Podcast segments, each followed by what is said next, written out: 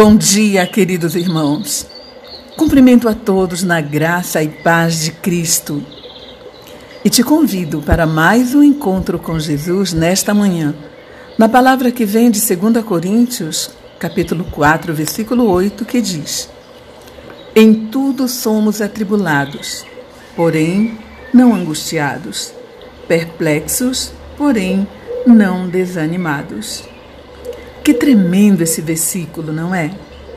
Paulo estava sendo acusado, perseguido, foi preso e, mesmo assim, não desanimou.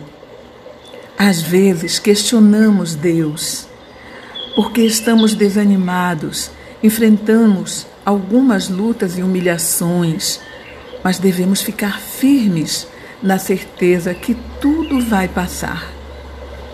Muitas vezes não agradecemos só vemos as dificuldades, mas devemos parar e pensar que tudo tem o seu propósito e tudo contribui para o nosso crescimento. Vamos orar. Pai querido, Deus amado, agradeço a Ti por tudo que tenho passado, pois sei que é para o meu crescimento. Mesmo que eu esteja enfrentando lutas e dificuldades, Sei que é passageiro e logo o Senhor dará a vitória. O Senhor conhece o meu coração, por isso eu te entrego, Pai, todo o meu sentimento negativo de desânimo, de angústia e de ansiedade.